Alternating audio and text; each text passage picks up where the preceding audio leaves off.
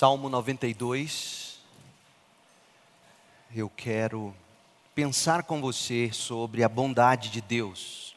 Hoje pela manhã, nós lemos este salmo e fizemos principalmente uma consideração sobre o dia de sábado, o dia do Senhor, e argumentamos sobre a bondade de Deus através do estabelecimento desse dia a bondade de Deus estabelecendo-nos um dia para nós nos reunirmos, para nós o adorarmos, um dia para o nosso descanso, sendo que o grande descanso que temos, ou encontramos, ou obtemos, é na adoração a Deus. E agora à noite eu quero mergulhar no salmo, eu quero desembrulhar esse salmo com vocês e vermos o que o Senhor tem para nós. Salmo 92, salmo, cântico para ser entoado no salmo ou no sábado. E diz o salmo: É bom dar graças ao Senhor e cantar louvores ao Altíssimo. É bom proclamar de manhã o teu amor e de noite a tua fidelidade. Ao som de um instrumento de dez cordas, da harpa e da melodia da lira Tu me alegras, Senhor, com tudo que tens, canto de alegria por causa de tuas obras. Quão grandes, Senhor, são os teus feitos e profundos os teus pensamentos. Só o ignorante não sabe, só o tolo não entende. Embora os perversos brotem como a grama e floresçam os que praticam o mal, eles serão destruídos para sempre.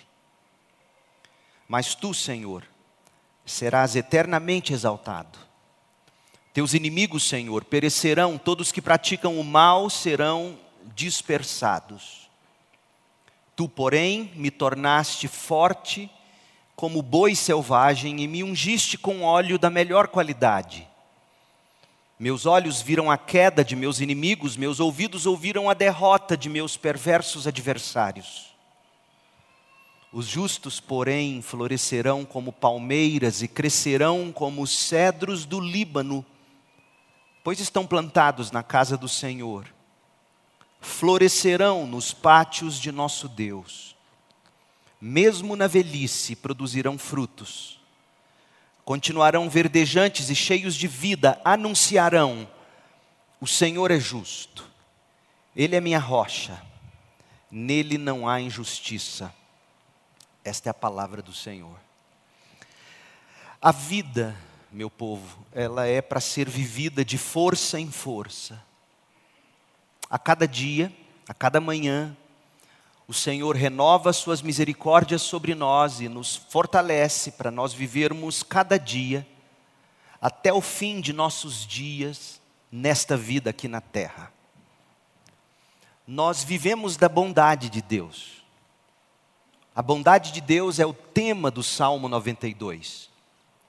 De fato, o Salmo 92, um salmo para o domingo, nos ensina o que fazer neste dia. O que fazer no domingo e por que fazer o que fazemos no domingo.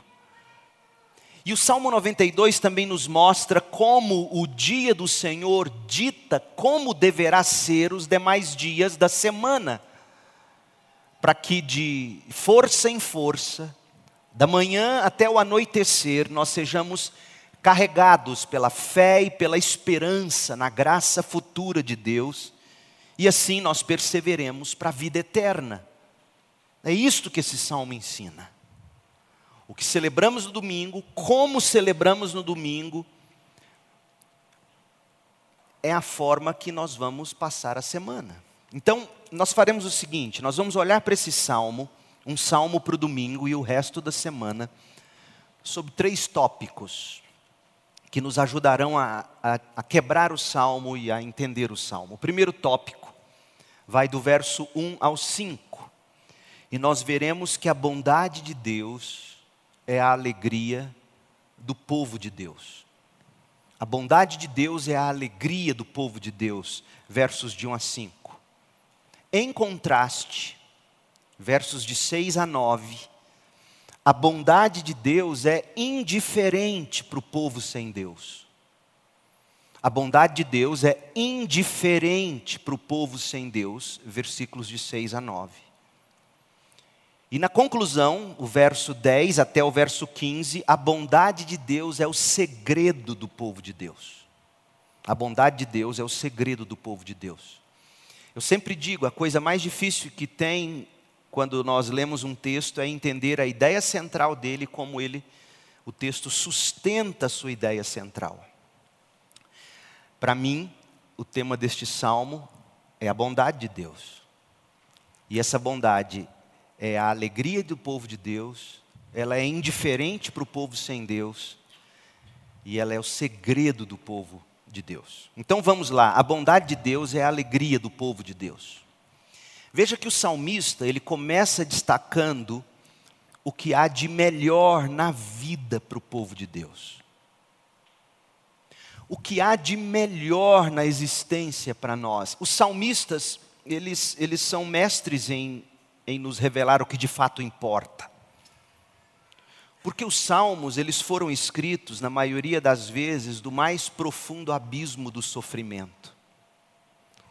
E de fato é no sofrimento que você entende o que mais importa na vida, não é mesmo? É quando você perde alguém, é quando você sofre alguma enfermidade, é quando você padece alguma necessidade. São nessas horas que você descobre o que de fato vale a pena na vida. No Salmo 63, versículo 3, o salmista disse que a graça do Senhor é melhor do que a vida em si.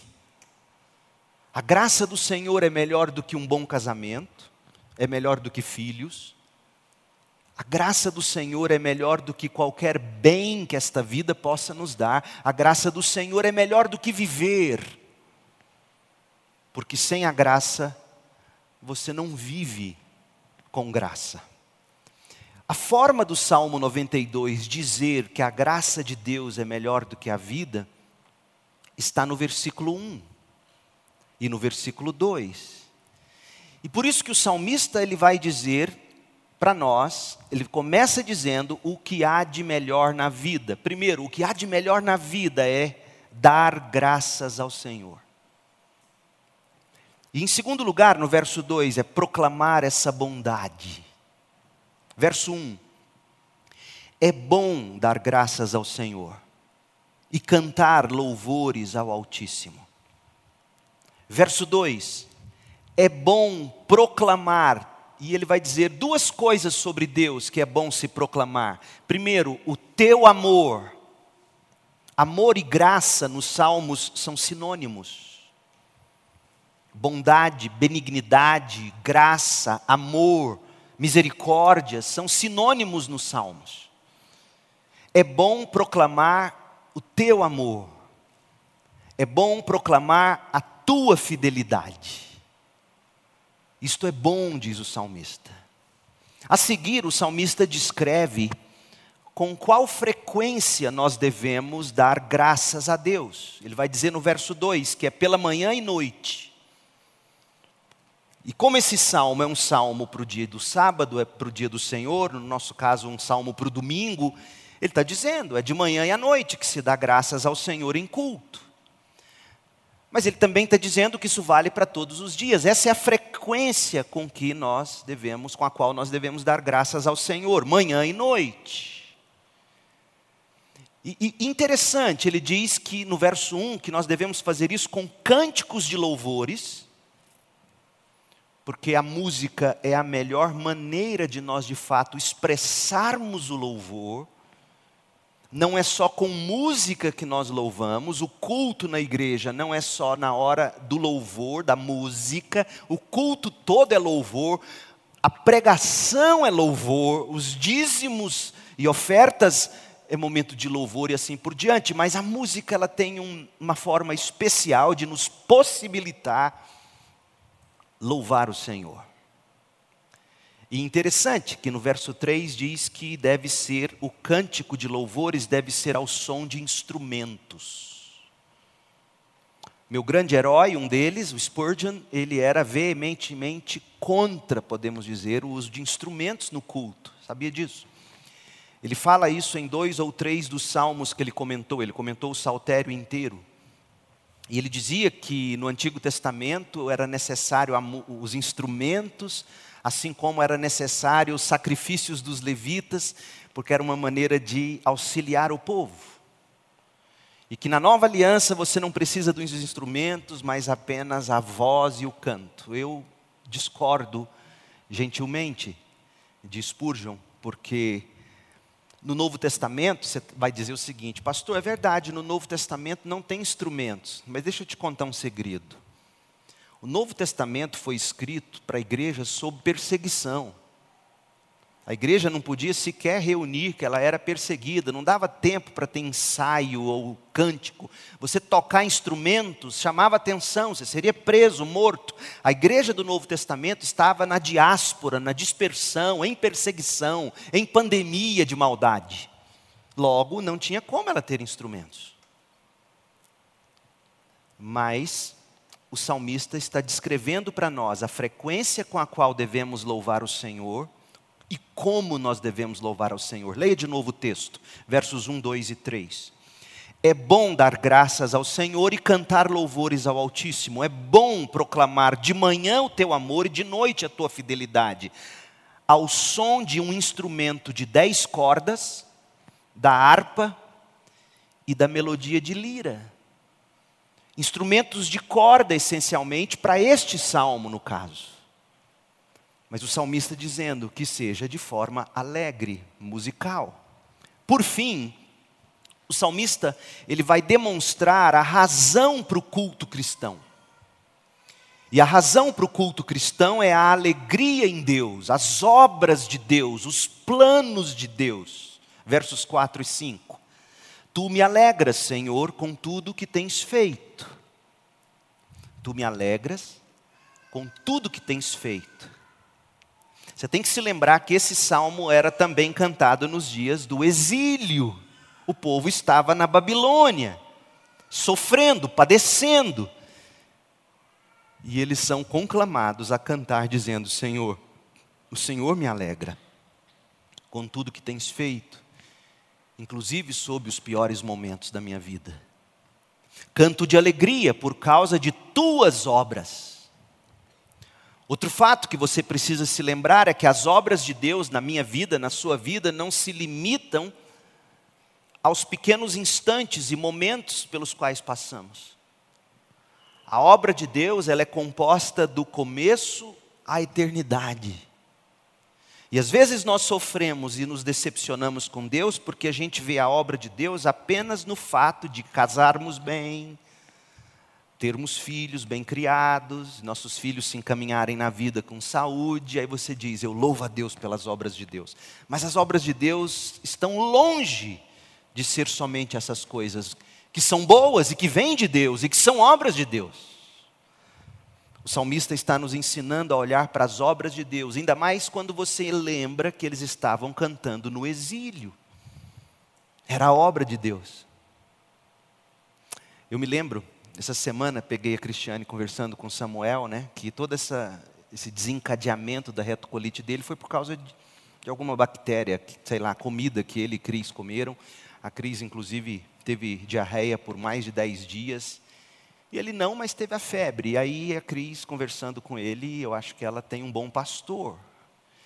E ela vira para o Samuel e diz: Samuel, o que desencadeou isso em você? Foi uma bactéria. Mas quem mandou essa bactéria foi Deus.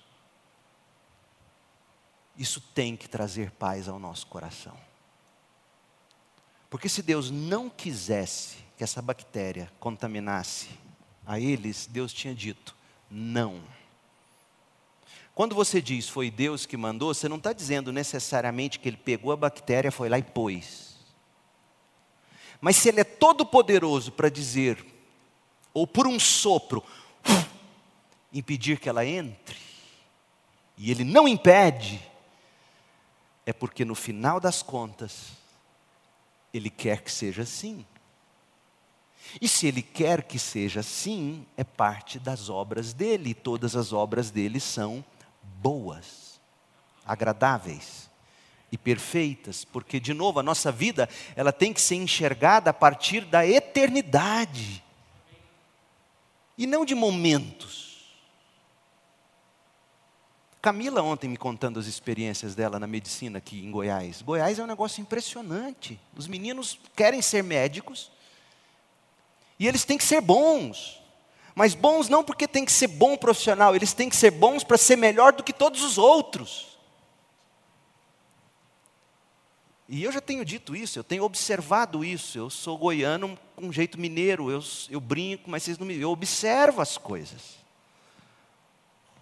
Enquanto a juventude da minha geração, ou antes dela, a sua geração jovem, que está aí na faculdade, ou recém-formada, ou querendo formar, enquanto você não entender que você é chamado para ser um servo, um diácono, a serviço dos outros. Deixa eu te contar um segredo. Ouça o que eu estou te dizendo, senão você vai sofrer muito até o fim da sua vida. Enquanto você não entender que o que você faz é servir o seu próximo, para que vejam suas boas obras e glorifique o Pai que está nos céus, enquanto você não entender isso e não trabalhar assim, seja como vendedor, médico, diarista, dona de casa, seja como for. Enquanto você não entender isso, você não vai encontrar satisfação. Porque Deus nos criou, e nós lemos isso aqui na leitura da liturgia do culto. Deus nos criou para as boas obras. E as boas obras significam servir o próximo, seja vendendo um carro, consertando um carro, vendendo picolé, ajudando os outros a aplicar na bolsa de valores, seja como for, você serve o próximo.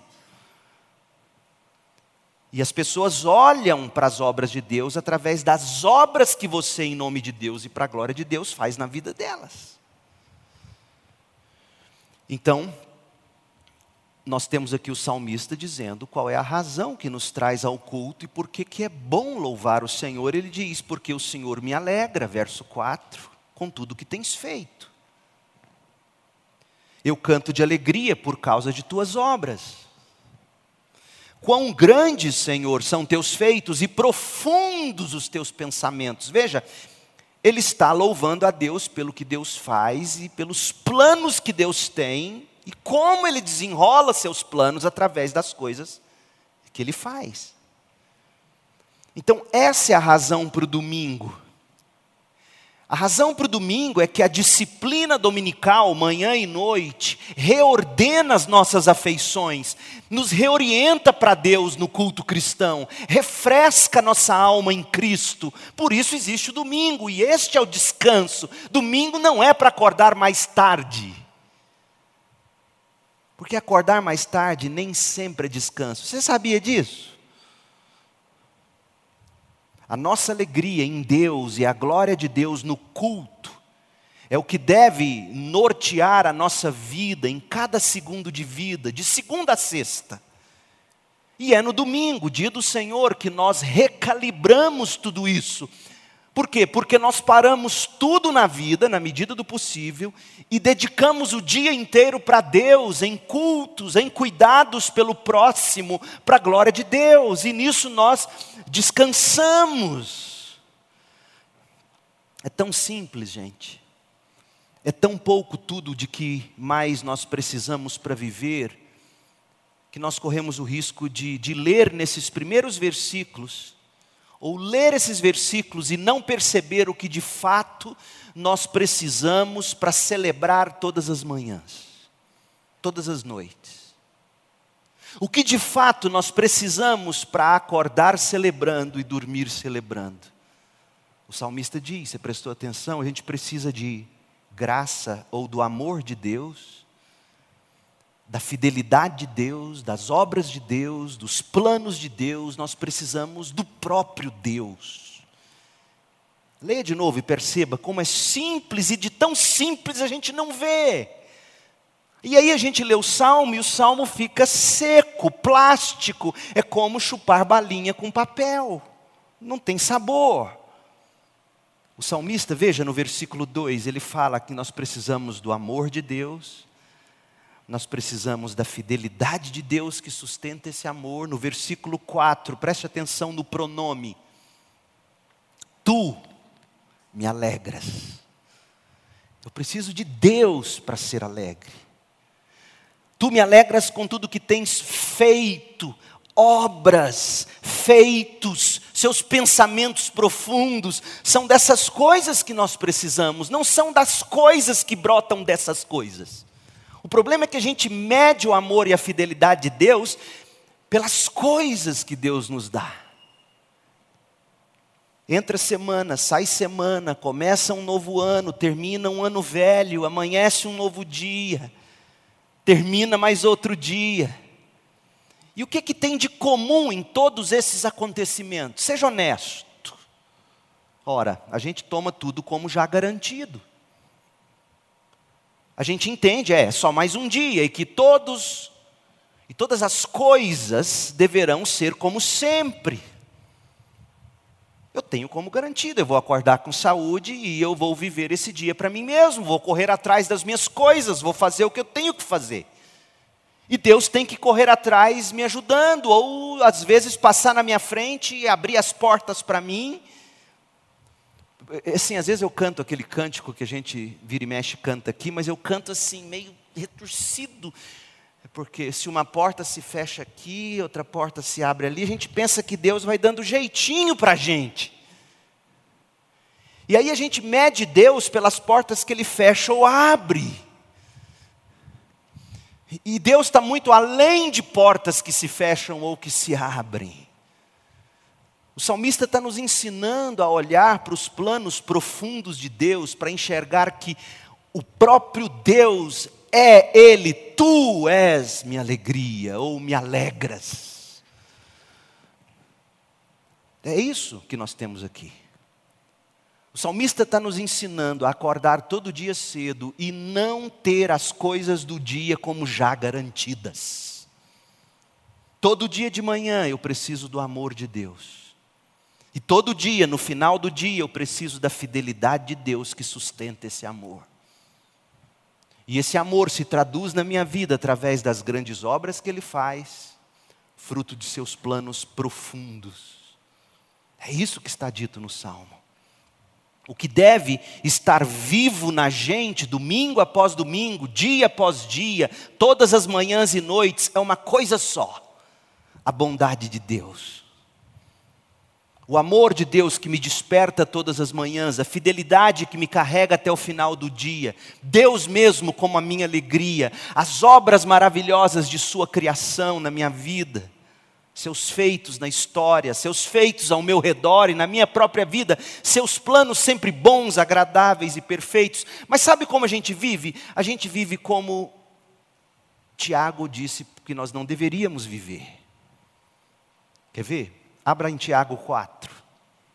E veja o oposto do Salmo 92, de 1 a 5.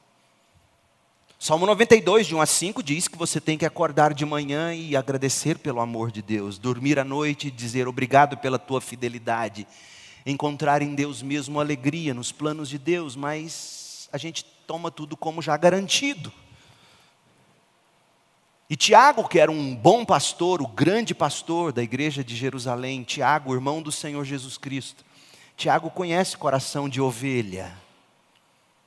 E olha o que Tiago diz, Tiago 4,13 até o 16, ele diz: prestem atenção, vocês que dizem, hoje ou amanhã iremos a determinada cidade, vamos ficar lá um ano, negociaremos ali, teremos lucro,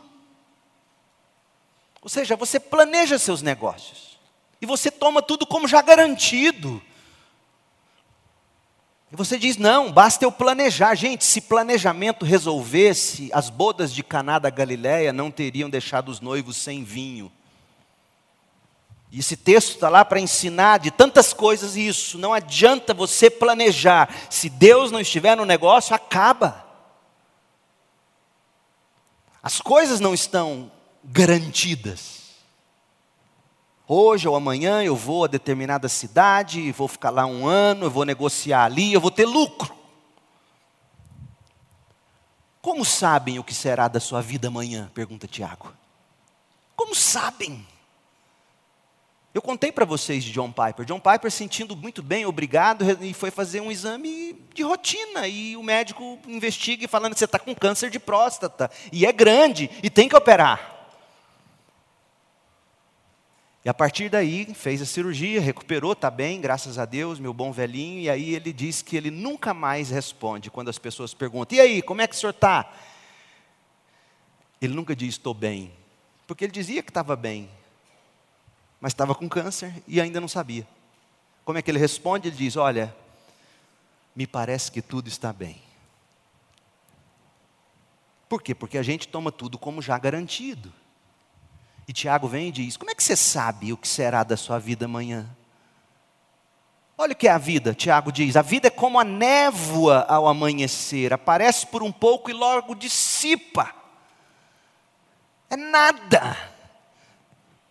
O que devem dizer é o seguinte: se o Senhor quiser, nós viveremos e faremos isso ou aquilo. Veja, Tiago não está dizendo que você não pode fazer planos. Você deve fazer planos, mas seus planos devem incluir o, fundamental que é: se o Senhor quiser, será assim ou assado. Mas há os planos, os planos bem pensados, os planos orados, os planos levados a Deus Caso contrário, diz Tiago, vocês estarão se orgulhando de seus planos pretensiosos, e toda presunção como essa é do diabo, é maligna, é do diabo. É maligno não no sentido de, de ser mal, é maligno no sentido de ser sabedoria terrena, diabólica. Então, esta é a alegria do povo de Deus a bondade de Deus que nos acompanha a todo instante. Do amanhecer ao anoitecer e até o final desta vida. As maiores decepções que nós temos com Deus ou com a vida é porque a gente vive segundo Tiago 4 condena. Nós fazemos nossos planos e nós dizemos: Deus, está aqui o plano, cabe ao Senhor abençoar, em nome de Jesus, amém. E aí Deus não cumpre a gente fica com raiva dele. Mas a gente não tem coragem de dizer que está com raiva dele porque a gente vai ser julgado pelos outros. E aí a gente fica amuado. Mas o que a gente vê é que Deus mesmo é a alegria do povo dele no Salmo 92. E tudo que ele é e promete para nós em Cristo é a nossa maior alegria. E por isso nós o adoramos todos os dias, manhã e noite, do amanhecer ao anoitecer, todos os domingos, manhã e noite, e tudo com alegria nele. Nós cantamos, nós louvamos, nós proclamamos a bondade, o amor, a fidelidade dele e tudo que pensamos, planejamos ou praticamos, nós temos o amor de Deus em mente, a fidelidade de Deus em mente, tudo entregue a Deus somente. É isso que o salmista está dizendo, e o domingo serve para a gente recalibrar essas coisas. Poxa, começou uma semana, não é que ela começa amanhã, ela começou hoje.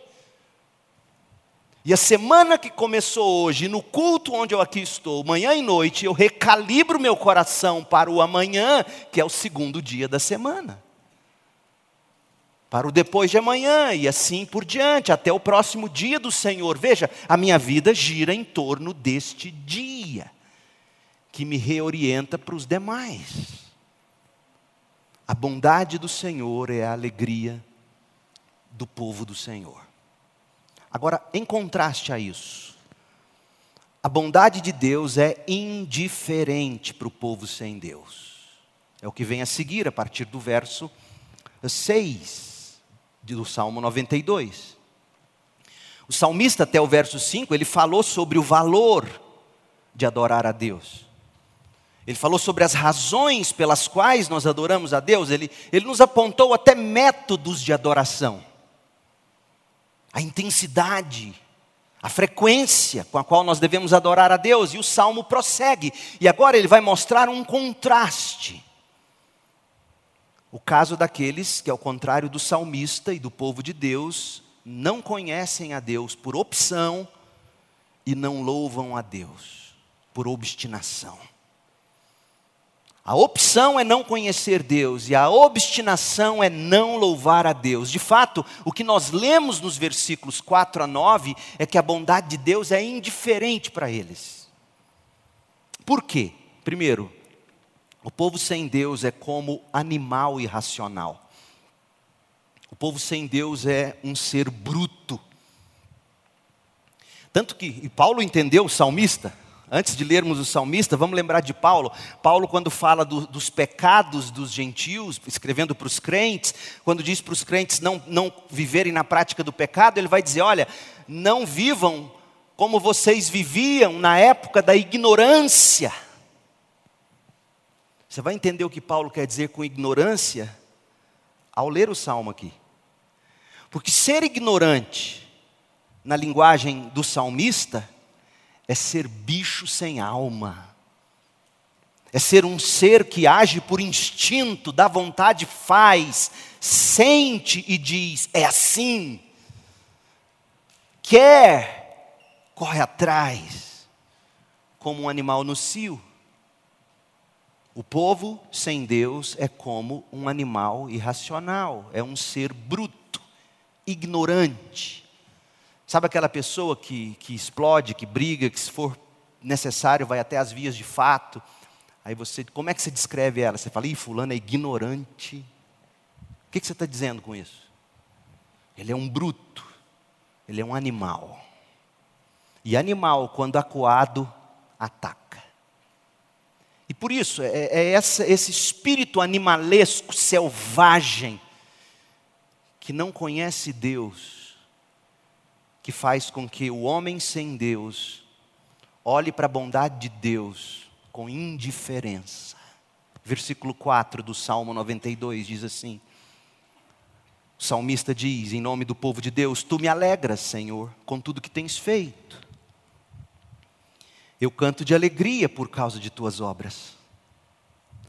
Quão grandes, Senhor, são os teus feitos e profundos os teus pensamentos. Aí vem o contraste. Só o ignorante não sabe. Só o tolo não entende. Como que dizendo, é tão óbvia a bondade de Deus, é tão óbvia. É tão óbvio o amor de Deus, é tão óbvio a fidelidade de Deus, é tão óbvio as obras de Deus, os pensamentos profundos, que só se a pessoa for ignorante para ela não reconhecer, só se ela for tola para não reconhecer. Então, para você, para eu elucidar ainda mais para você essa natureza bestial do ser humano sem Deus, para lançar mais luz sobre essa ignorância, essa tolice, essa irracionalidade animalesca, leia o que Provérbios 30 fala sobre o tolo.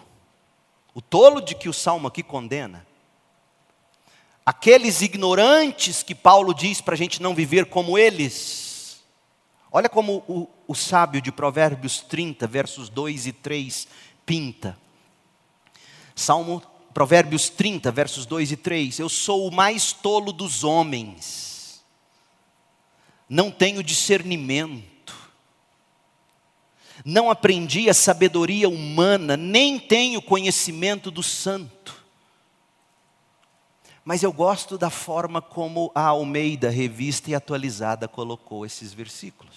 Preste atenção. Ele diz assim no verso 2, Provérbios 32, na Ara, Almeida, revista e atualizada: Sou demasiadamente estúpido para ser homem. Tem gente que é assim. E quem são esses?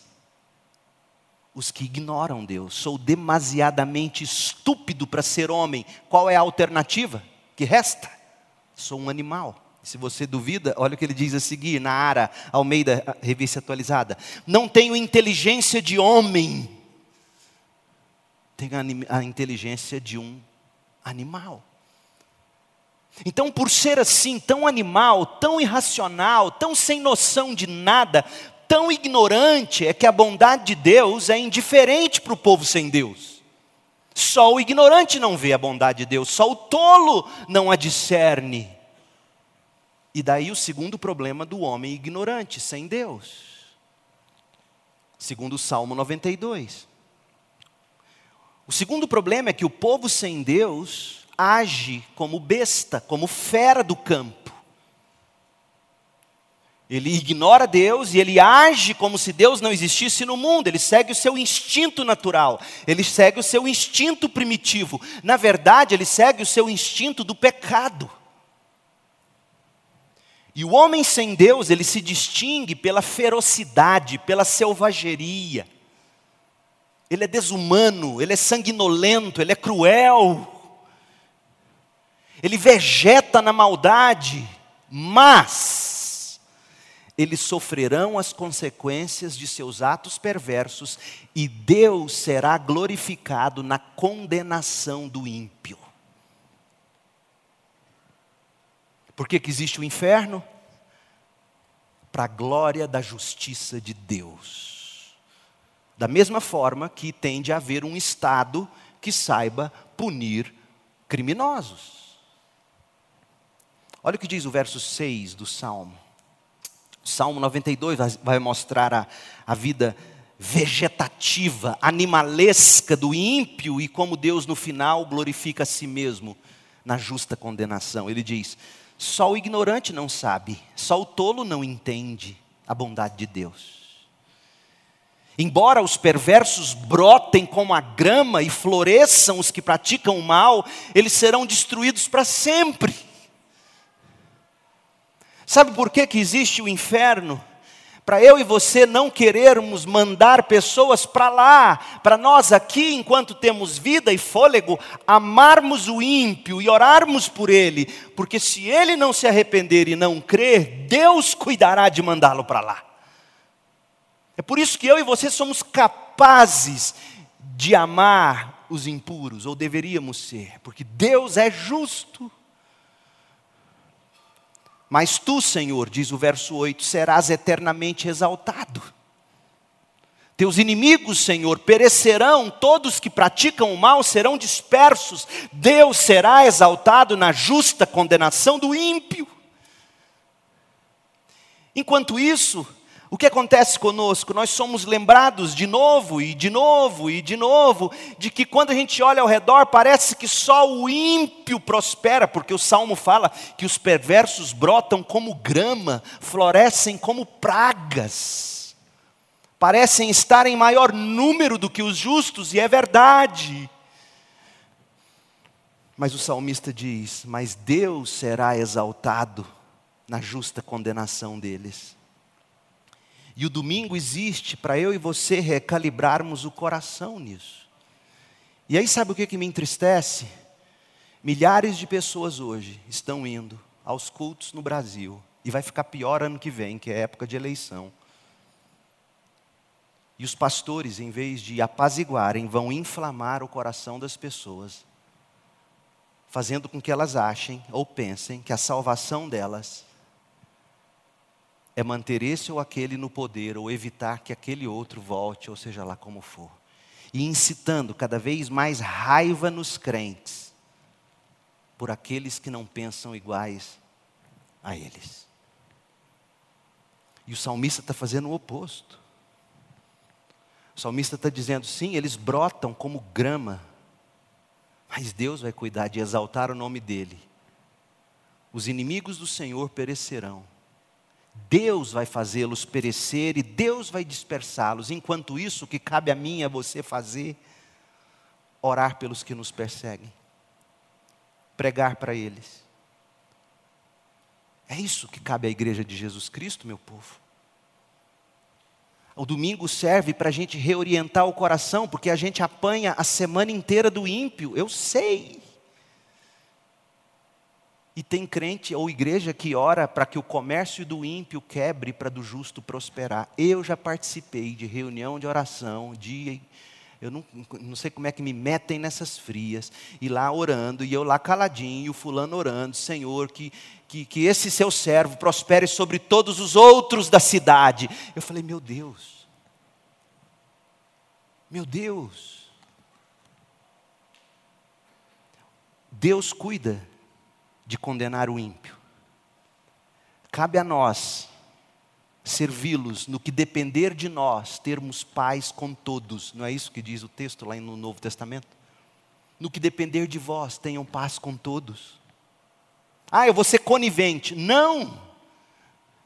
Porque você sabe que há um justo juiz e ele vai exaltar a justiça dele na condenação dos ímpios. Enquanto isso, peça a Deus um coração compassivo para que o maior número possível se arrependa e creia e fuja do castigo vindouro. Porque se Deus não tivesse aberto os seus olhos, crente, a graça de Deus não, não diz apenas respeito a Deus ter enviado Jesus e ele morrido por nós. A graça de Deus consiste no fato de que Deus nos fez deixar de ser ignorantes e tolos. Deus nos abriu os olhos quando nos deu um novo coração. Esse ignorante tem um coração de pedra. Sim, ele escolheu esse caminho. E ele ama esse caminho, mas ele não tem nele mesmo a condição de nascer de novo. Você teve, crente. Eu tive, porque Deus me deu. O fracasso do, do ignorante em adorar a Deus não é meramente o fato de que ele está cego para as realidades espirituais, embora ele esteja, dele, do ignorante, é uma cegueira voluntária. Ele é cego porque optou por não ver.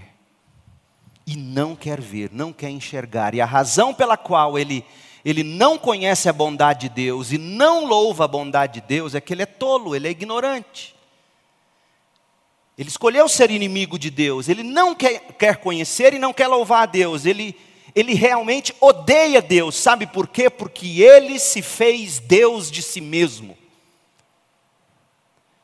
E todas as vezes que o Deus soberano, ou quem quer que seja, atravessa o caminho de um ignorante ou de um tolo, ele, se preciso for, mata para prevalecer a vontade dele. Vive como um animal. Ele se colocou como Deus da sua própria vida. E como é duro viver num mundo de guerra de deuses, guerra de egos. A guerra de ego com a qual você tem que lidar lá no seu trabalho de segunda a segunda, essa guerra de ego, na verdade, é uma guerra de deuses. São ególatras dando de peito e de cabeça com outros ególatras, para que prevaleça a vontade dele ou dela. E se Deus contraria a vontade do ímpio, ele se revolta ainda mais. E se alguém atravessa no caminho do ímpio ou atrapalha aquilo que ele sonhou em fazer, ele se revolta, ele se embrutece ainda mais. E o salmista diz: a bondade de Deus é a alegria do povo de Deus. A bondade de Deus é indiferente para o povo sem Deus. Mas lembre-se, Deus exaltará a si mesmo na justa condenação do ímpio. Enquanto isso, crente, ame, pregue, faça discípulos, porque é a única maneira de nós revertermos o pecado no mundo. Não há outra maneira.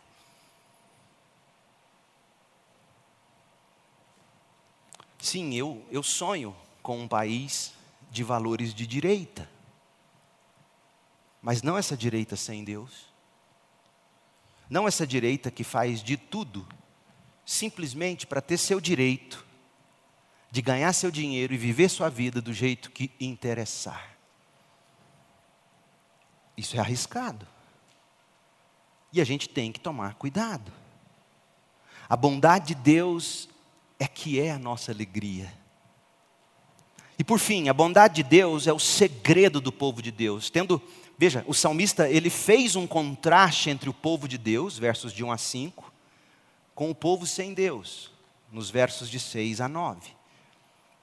E ele diz: o Senhor vai cuidar de, de julgar esses ignorantes, esses tolos, que desprezam e descartam aquilo que precisamente é o segredo do povo de Deus, ou seja, eles desprezam e eles descartam a bondade de Deus. Olha o verso 9. Teus inimigos, Senhor, perecerão, todos que praticam o mal serão dispersos. Por quê? Porque eles ignoraram a bondade de Deus. Mas olha o porém do verso 10. Tu, porém, a bondade que eles ignoraram no verso 9 é o que me faz forte como boi selvagem. O segredo do povo de Deus é aquilo que o povo sem Deus ignora. Tu, porém, me tornaste, esse porém coloca o justo em contraste com o ímpio. O que me torna forte é a sua bondade, essa bondade da qual ele falou. Me torna forte como boi selvagem, me unge com óleo da melhor qualidade, ou unge o meu chifre, ou, como diz outras versões, porque literalmente significa o seguinte: o Senhor exalta o meu chifre. Meus olhos viram a queda dos meus inimigos, meus ouvidos ouviram a derrota dos meus perversos adversários. Os inimigos de Deus, que também se fazem inimigos do povo de Deus, eles perecerão no final, versículo 9. Mas o fiel é como o boi selvagem, versículo 10. Ou seja, o vigor do boi selvagem nunca acaba. De fato, o boi selvagem é ungido com óleo da melhor qualidade, é ungido com óleo fresco, com óleo novo. Uma boa tradução do verso 10 seria: espalhas em mim óleo fresco, me molhas com óleo novo. Veja, não é unção religiosa, porque não se ungia boi no Antigo Testamento. Você passava óleo no animal para que o animal não ressecasse no sol forte e no clima seco da Palestina. Sabe o hidratante Monange que você passa? Eu me lembro de uma secretária que minha avó tinha, tadinha, e ela com as pernas tudo rachadas, um dia ela pegou creme rinse, passou nas pernas, na hora brilhou, depois ficou só os trincados com os creme rinse, assim, tudo. Sabe o que é creme rinse? Pergunta a sua avó que ela te fala. Você precisa de hidratante. O, o texto está dizendo, Deus hidrata a nossa pele, Deus, Deus nos livra do sol escaldante, Deus, Deus nos dá a força de um boi selvagem. Então você passava o óleo no animal para ele não ressecar. Ele cuida com carinho dos seus. E nos lembra, eu conheço, eu sei que os ímpios estão aí. Não, não se preocupem, eu sei que eu posso te dizer que você já pode considerar ouvindo a fuga deles, eu vou condená-los. Mas antes e enquanto isso, eu vou forrando vocês com a minha graça, eu vou untando vocês com óleo L'Occitane, sabe os cremes caros, assim que você passa. Deus vai jogando óleo em você, Deus vai cuidando de você. Essa é a bondade de Deus. Mas tem mais: a bondade de Deus estampada nesses versículos. Deus é bom com os seus, porque além de forrá-los com a graça, Deus os fará florescer. Verso 12. Os justos, porém, os justos, em contraste com os ímpios que serão condenados, os justos florescerão como palmeiras e crescerão como os cedros do Líbano. Ou seja, como é que você floresce num deserto? Como é que você cresce, fica frondoso e forte, bonito como um cedro do Líbano? Apenas se você for plantado num oásis. E é o que acontece aqui. Qual é o oásis do povo de Deus? Verso 13. Eles são plantados na casa do Senhor, a comunhão da igreja. Eles florescem nos pátios do nosso Deus, é na comunhão da igreja, é na congregação, é na reunião dominical e nos desdobramentos da reunião dominical durante a semana, nos pequenos grupos, nos relacionamentos de discipulado. É a vida de igreja um na vida do outro, e isso faz com que você, no meio desse deserto que é a vida, você floresça. A vida cristã não é para ser vivida no isolamento, no sentido de vir ao domingo, receber o que tem que receber e o resto da semana você então vive para si mesmo. Não! Você planta a sua vida na casa do Senhor, você floresce nos pátios do nosso Deus. Você recebe da seiva que faz você florescer, que faz você crescer e ficar frondoso. É a palavra de Deus, pregada do púlpito, ensinada nas classes, compartilhada nos pequenos grupos, aplicada nos relacionamentos de discipulado. Você vai vivendo isso, é a palavra de Deus saindo do irmão para você, de você para o irmão. A gente precisa disso. no calor, na secura desse mundo, a gente precisa de um oásis. E o oásis é a igreja.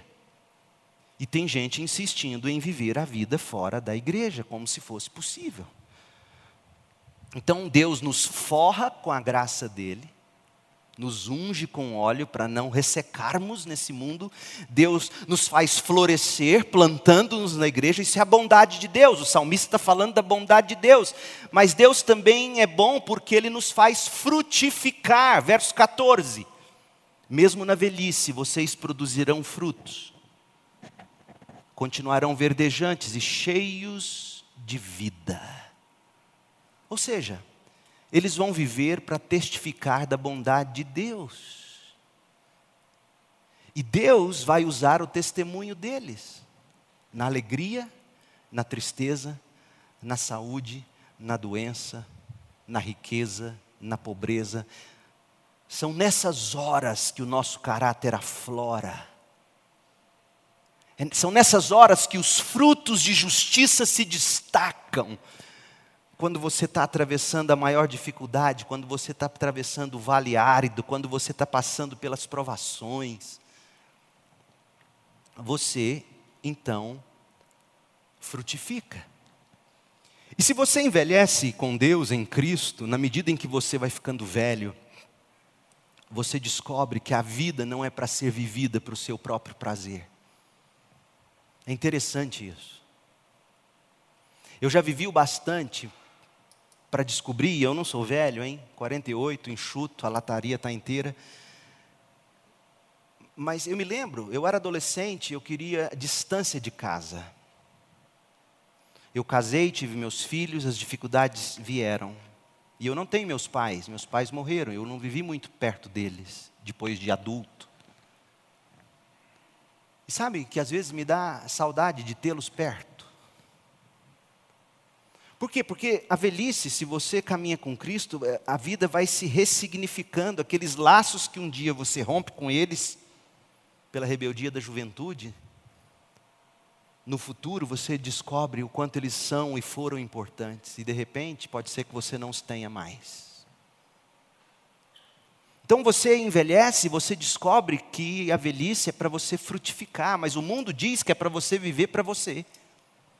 É você pegar sua aposentadoria, gastá-la em prestações a perder de vista, fazer viagens, cruzeiro, e você viver para você mesmo. E vem Deus e diz: Não, os velhos frutificarão. Plantados na casa do Senhor, eles darão frutos, eles testemunharão, eles anunciarão, eles darão conselhos de sabedoria. Mas sabe o que eu tenho visto? Não aqui, graças a Deus. Uhum. Idosos, gente madura, dando conselho de ímpio para gente jovem. Quando na verdade tinham que florescer para eles, ensiná-los as veredas da justiça. É isso que significa estar plantado na casa do Senhor e ver frutificação. As mulheres mais velhas aconselhando as mais jovens, mas as mais velhas hoje, casar para quê, menina? Vai viver sua vida, vai, vai, vai ganhar sua vida. Não é assim que o mundo faz. E você vê a Bíblia dizendo, os homens modelando a masculinidade, as mulheres modelando a feminilidade, os homens orientando os mais jovens, as mulheres orientando as mais jovens, e, e assim nós vamos frutificando. Esse é o fruto de, fruto de justiça, sendo vivido, sendo anunciado, sendo modelado. Então Deus nos forra com a sua graça, Deus nos faz florescer, nos planta num, num, oásis no meio de um deserto para que a gente cresça e floresça, e Deus nos faz frutificar. E o verso 15 termina dizendo que Deus nos firma até o fim. Olha o verso 15. Esses em quem Deus passa o óleo esses em quem Deus planta na igreja para florescer, esses que frutificam, esses ficarão firmes até o final. Como que a gente sabe que eles ficarão firmes? Porque o texto termina dizendo no verso 15: Anunciarão, o Senhor é justo, Ele é minha rocha, nele não há injustiça. Sabe o que isso significa? Eu pincelei isso hoje de manhã. Isso significa que os justos eles vão combater o bom combate, eles vão cumprir a, a corrida e eles vão guardar a fé. Guardar a fé não apenas no sentido doutrinário, de não seguir doutrinas de demônios ou falsas doutrinas. Guardar a fé no sentido de chegar no fim da vida dizendo: Deus foi justo comigo. Deus foi minha rocha quando meus pés pisaram em pântanos. Deus foi meu abrigo quando o vendaval me sobreveio. Deus foi justo e para você ter certeza de que eu sei que Deus é justo, ele repete: não há injustiça em Deus. Não há. Nos momentos de maior aflição, eu sei, às vezes você não sabe o que orar e como orar. Sabe o que eu faço quando chegam esses momentos? E eles chegam para mim também. Eu simplesmente me recolho e no meu pensamento eu digo: eu sei que o Senhor é bom e justo, eu não sei nem o que te dizer, meu Deus. Mas o Senhor é bom, o Senhor é justo, o Senhor não é injusto, o Senhor é a minha rocha. É isso que significa guardar a fé. Meu povo, como é duro manter a fé nesse mundo enfermidades, enfrentamentos, escândalos, esfriamento. Tantas coisas lutam contra a nossa fé e tentam fazer morrer nossa esperança em Deus, não é verdade? Mas veja, os justos serão forrados com a graça refrescante de Deus, eles não ressecarão, versos 10 e 11.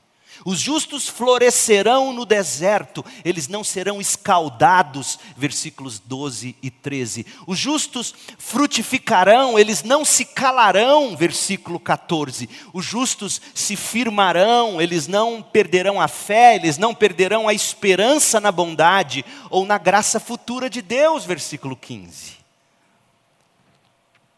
Todo mundo, gente, quer viver bem Todo mundo quer envelhecer bem. E a gente gasta uma fortuna com este fim: saúde, beleza e bem-estar. O que pouquíssima gente sabe, inclusive crentes, é que o segredo de viver bem, o segredo de envelhecer bem, o segredo de prosseguir de força em força é a bondade de Deus celebrada neste salmo que a gente acabou de estudar. O amor que nos acorda a cada manhã, a fidelidade que nos sustenta até o fim. E assim todos os dias, até o fim dos nossos dias. Deus nos forrando com graça, Deus nos fazendo florescer, Deus nos fazendo frutificar, Deus nos fazendo firmar. É Deus que faz isso. Então eu quero concluir com três aplicações rápidas. Primeira, não seja como o ignorante, o tolo, o inepto. O ignorante, o tolo, o inepto acorda todas as manhãs, tendo tudo já garantido. Ele não enxerga o amor de Deus. Ele espezinha a fidelidade do Senhor. Domingo é deles, domingo é meu, é para mim, gira em torno de mim. Descanso e diversão sem Deus Cristo não é a alegria do inepto, do ignorante. O ignorante não se admira com a proclamação da glória de Deus na criação. O ignorante não enxerga a mão de Deus, a boa providência do Pai em todas as coisas. O ignorante desperdiça a vida, desperdiça os recursos, desperdiça os dons, os talentos, a saúde, nos prazeres sem Deus. Eles são ignorantes, eles são tolos, ineptos, brutos. Eles acordam assim. Eles passam o dia assim. Passam a semana assim, passam o mês, o ano, passam a vida assim, tudo é a mesma coisa, está garantido, Deus está aí para me bancar. Ah, e quando Deus não o banca, ou quando alguém atravessa o seu caminho atrapalhando o que ele acha ser a felicidade dele, ele age como um animal. Por quê? Porque o ignorante é indiferente à bondade de Deus. Então, eu encorajo você a suplicar ao Senhor graça para você enxergar a bondade de Deus. Do contrário, você viverá como um animal, um ignorante. E no final, é que é ainda pior a justa condenação. Segunda aplicação: a bondade de Deus é o segredo da vida do justo. Jovem, adolescente, criança que talvez já me entenda. A vida é para ser vivida de força em força. A gente atravessa montes, a gente atravessa vales, a gente atravessa campinas. E este é o segredo de viver e envelhecer bem, seguir de força em força, na força que Deus dá a cada dia, a cada manhã, e que nos carrega até o fim do dia, todos os dias, até o fim dos nossos dias. E é por isso que o salmista diz: é bom dar graças ao Senhor e cantar louvores ao Altíssimo, é bom proclamar de manhã o teu amor e de noite a tua fidelidade. O amor e a fidelidade de Deus encontram o seu ápice na vida e na obra de Jesus Cristo. Em Cristo estão graça e justiça se for o seu caso, se você ainda não refletiu sobre essas coisas, de repente este é o momento para você receber Jesus com fé. E aprender a diariamente, a cada momento, entregar-se para Jesus, para o amor de Jesus, para a fidelidade de Deus em Jesus. Você tem que aprender a inspirar e expirar. Jesus, Jesus, Jesus, Ele é meu tudo em tudo. Esse é o segredo de viver bem. A bondade de Deus em Jesus Cristo. Em Cristo, os crentes florescem como palmeiras, crescem como cedros do Líbano, mesmo na velhice produzem frutos, continuam verdes, cheios de vida e chegam ao fim dizendo: O Senhor é justo, Ele é minha rocha, nele não há injustiça. E a última coisa, o culto público. O culto público é o calibrador do nosso coração. Os justos são plantados em Cristo na congregação do povo de Deus. De fato, o salmista que disse que eles estão plantados na casa do Senhor. Paulo, ele escreveu que Cristo nos reconciliou com Deus em um só corpo, a igreja, Efésios 2:16, e ele nos insere e ele recebe glória na nossa vida na igreja. Efésios 3, 21. Cristãos precisam de igreja. E de preferência manhã e noite. Recalibrando o coração. E eu digo aos jovens: jovens, aprendam a dormir mais cedo no sábado. Porque o domingo não é seu, é do Senhor. Dia nenhum é seu, nem meu é do Senhor. E quem não tem nem o domingo para Deus, na boa, na moral, não tem nenhum dia para Deus. A nossa igreja, o nosso povo, nós precisamos aprender a recalibrar nossa vida no domingo. Aqui, domingo após domingo, começa a semana, todo domingo buscando em Deus a orientação para o coração, para a alma, para os pensamentos, os rumos, os nortes, dando glória a Deus, porque é bom dar glória a Deus. Então, em primeiro lugar, peça a Deus olhos para ver a bondade dele em Jesus. Segundo, planeje a sua vida em torno do domingo na igreja como o ritmo de todos os outros dias. Fora do domingo, encontre mais um dia, plugue-se num pequeno grupo. Estrategicamente, diga: olha, eu vou me juntar a outros irmãos da igreja e eu quero estrategicamente, toda semana, trazer alguém que não é crente para esse encontro, para orar com a gente, para estar com a gente, ouvir o compartilhamento da palavra. Imagina você nessa semana sentado com um grupo de irmãos, com esse salmo aberto, depois de tudo que você ouviu, compartilhando isso com quem não é crente. E sabe o que está acontecendo? A maioria de vocês enterra esse talento e não faz isso. Então planeja a sua vida em torno do domingo na igreja como o ritmo dos outros dias. E por fim, prove a cada manhã do amor de Jesus e a cada noite da sua fidelidade. Mergulhe na palavra de Cristo e na oração. Que Deus te abençoe e te dê olhos para enxergar, e coração para sentir, e boca para cantar a bondade de Deus. うん。